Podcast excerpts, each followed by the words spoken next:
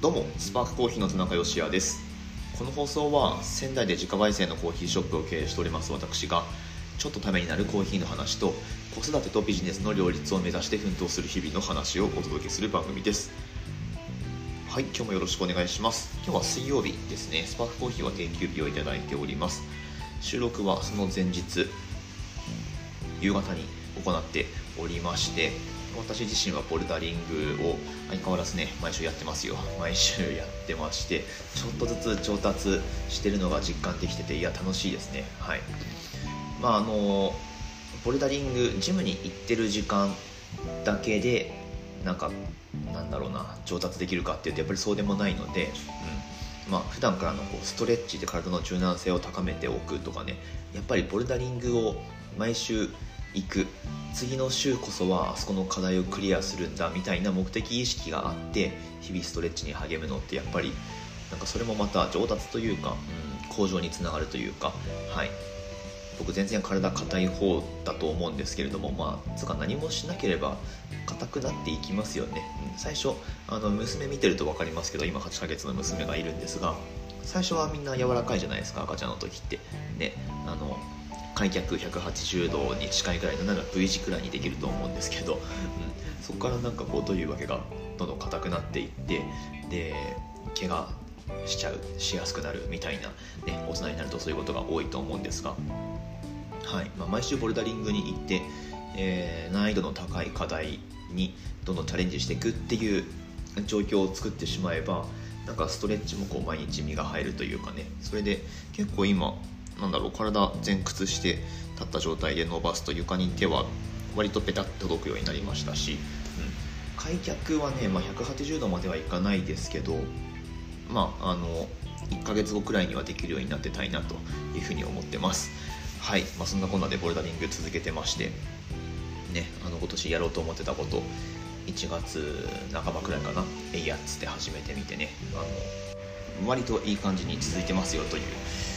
ご報告でございます。はい。まあ、あの仕事はねビジネスは中心に据えてやってるのはコーヒーですけれども結局なんかこう自分以外の人たちに影響を与えたいわけですよ。でしかも良い影響を。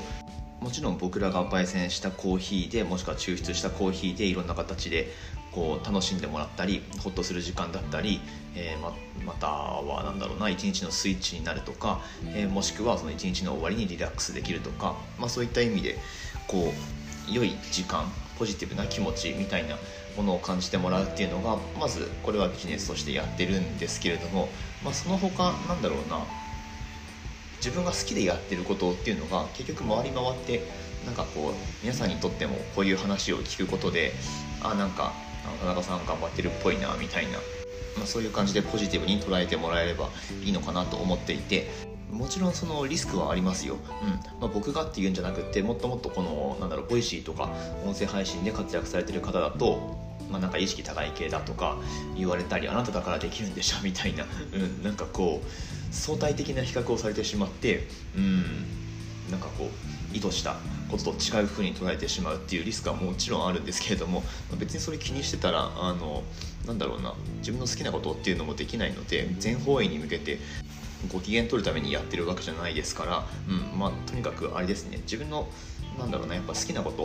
を やる。でそれは自分の強みっていうのをしっかり分析した上で、えー、活動に移していくみたいな。でそれが回り回って自分以外の人たちにとってなんか良い影響ってところにどうやらつながるようですよっていう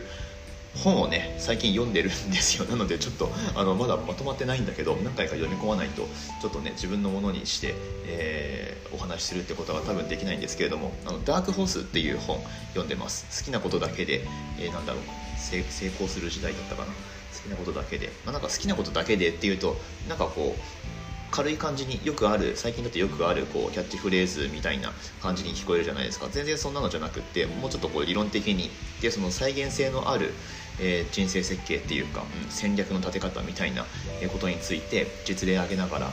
書かれてる本なんですけれどもあの非常におすすめでございます。ちょっと僕は、えー、1回読んだんですけれどももう少し2回3回と読み進めていってまたこの本についてもなんかお話しする機会があればやってみたいなとも思っていますけどね。はい。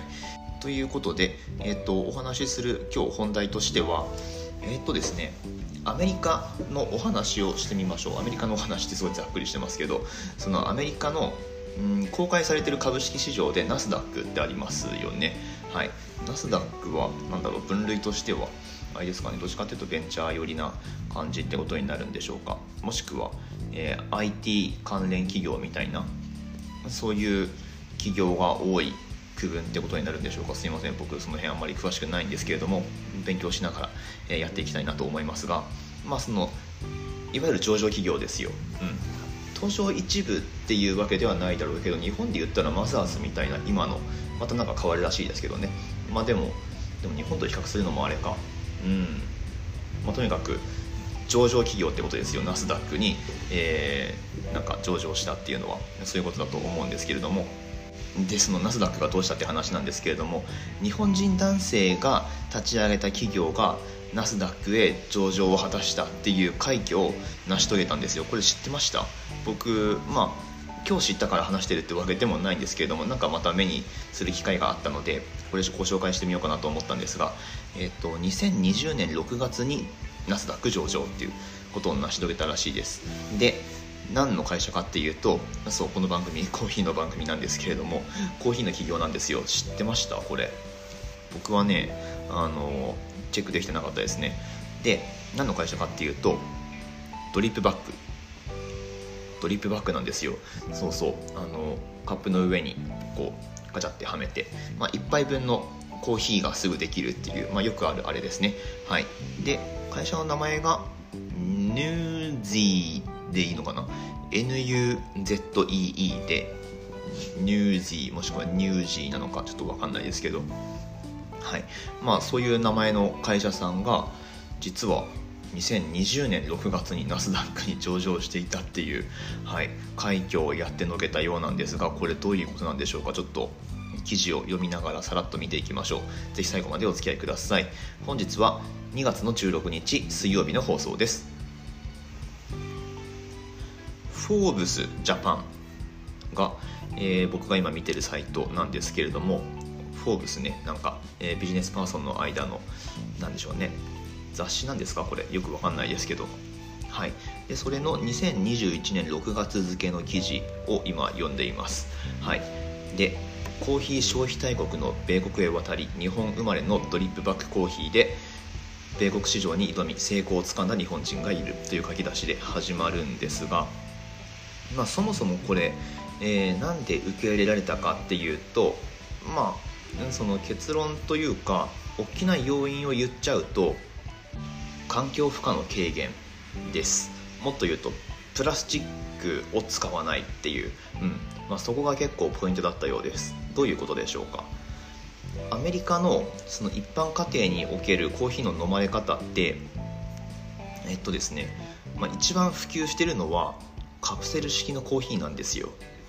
あのネスカフェとかがね日本では有名ですけど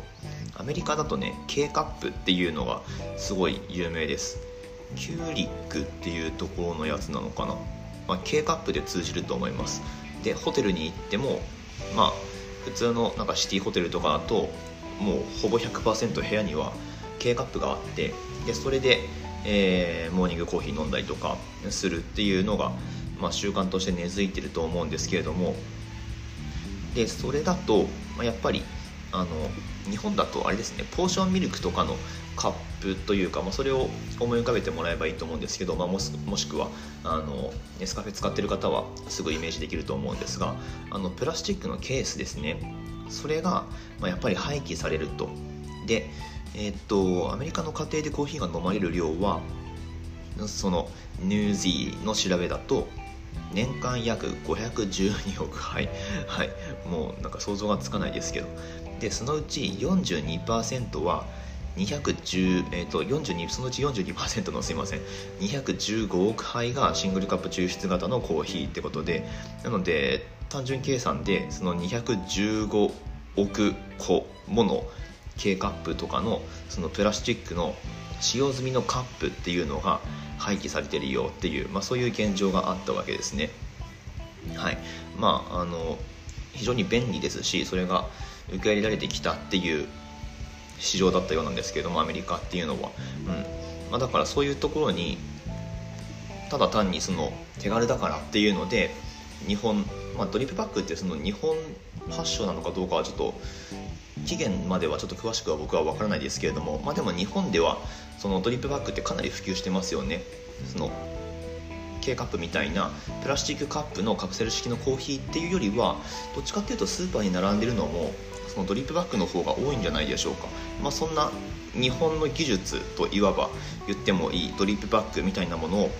まあ、アメリカに持ち込んだわけなんですけれどもそれだけだとやっぱりこう受け入れられないんですね、うん。あのまあ、手軽さだけだといやいや K カップでええやんってことになるんで、うん、なかなかね苦戦をしたらしいんですけれどもそれが2016年の話だったようです、はい、でこの会社社長さん東田さんっていうのかな、はい、東田さんっておっしゃるんですけれどもでアメリカでのそのなんか新規事業のシェア獲得みたいな部分で何が重要になってくるかっていうと僕この記事見てあそうなんだってちょっと意外に思ったんですけれどもやっぱり人脈らしいんですよ。うん、まあでも結局そうなのかなっていう気はいたします。はい、なんかね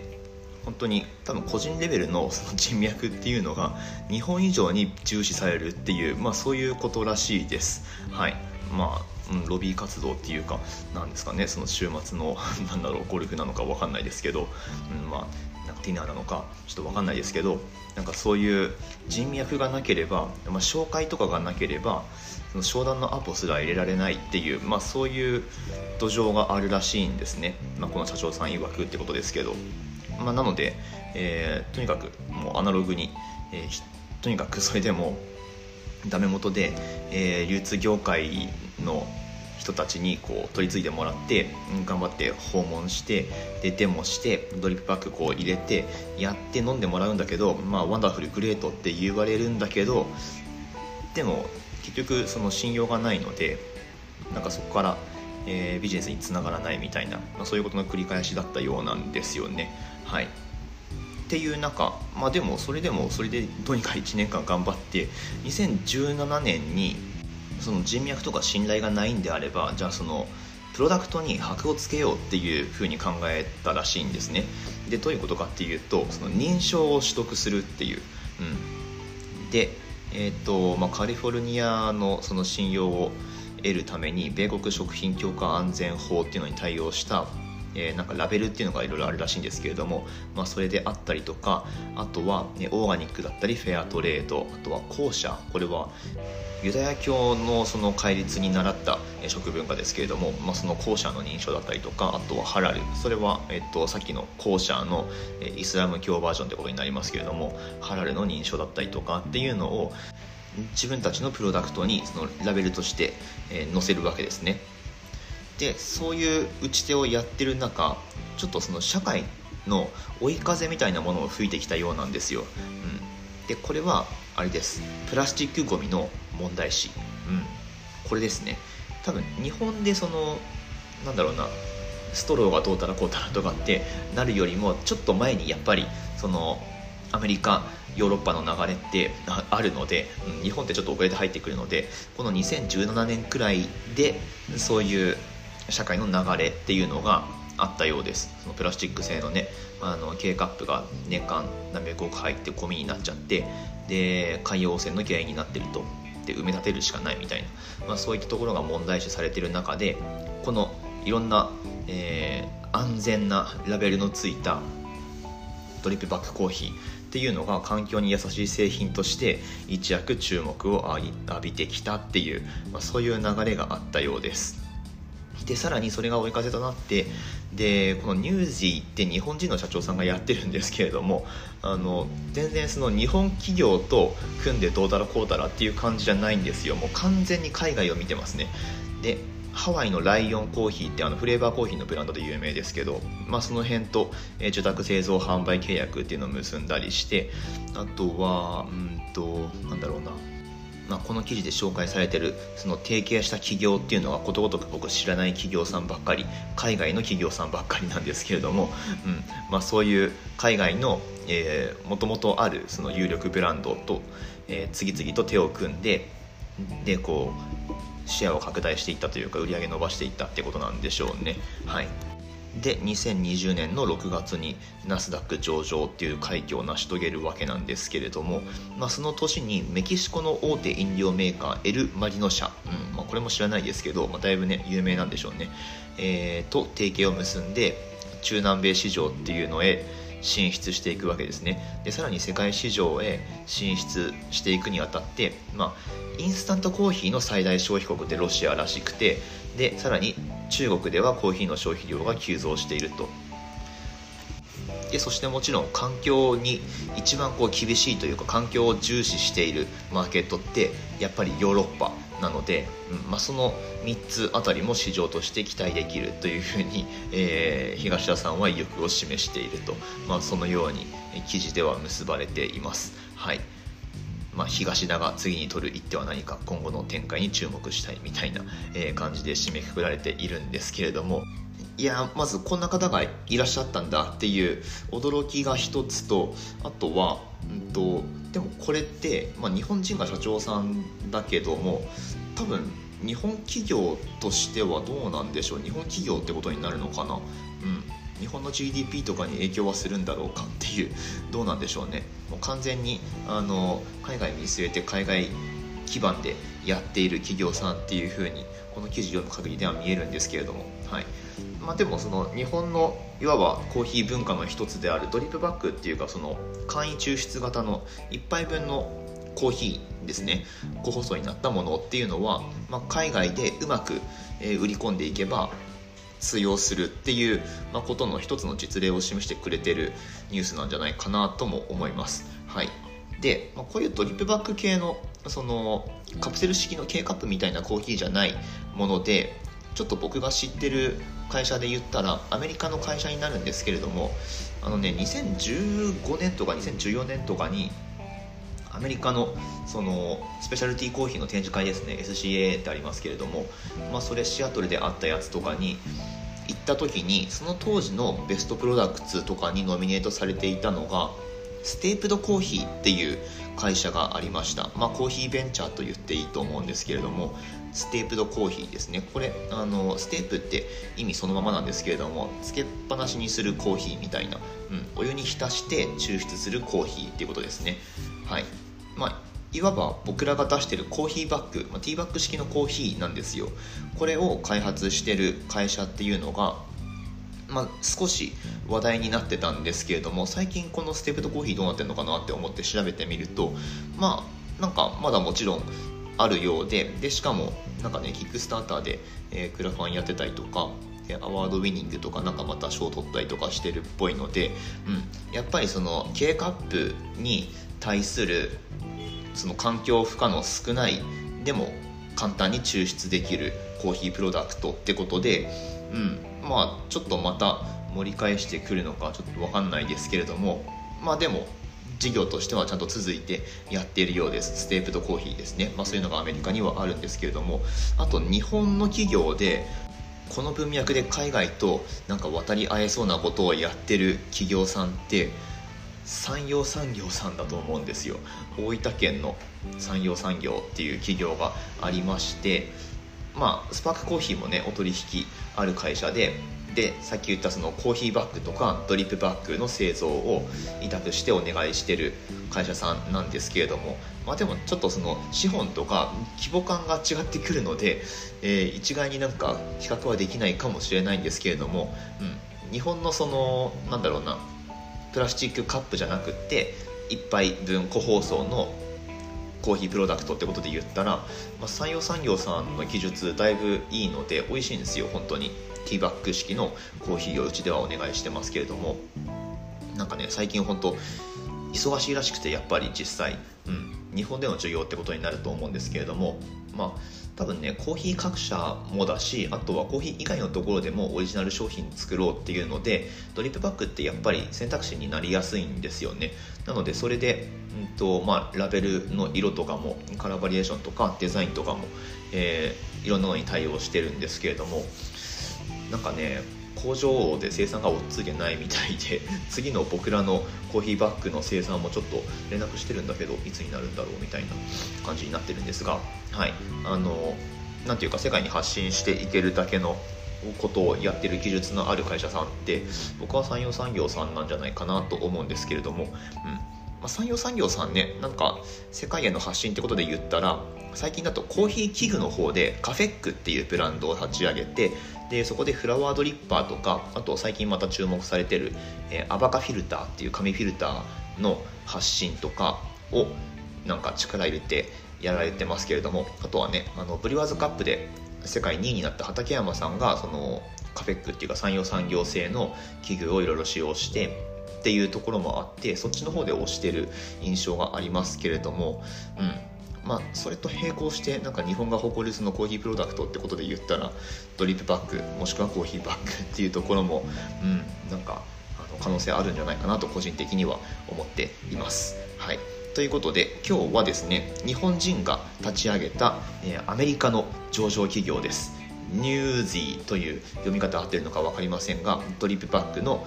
会社ですね、まあ、どのようにそのナスダック上場っていうところまでこぎつけたのかっていう記事を見ながらご紹介をしてみました。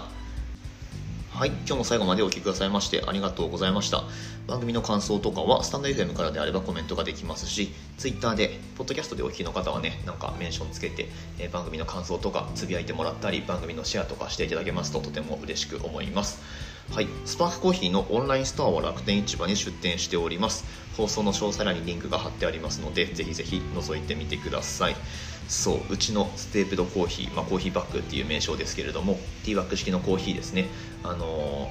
ー、いろんなサイズというか入り数でご用意してますので本当ね自宅にあるとめっちゃ便利です、うん、特にまあ今ねまたリモートワークをされてるって方も多いと思うので、まあ、そういった時に手軽にお家で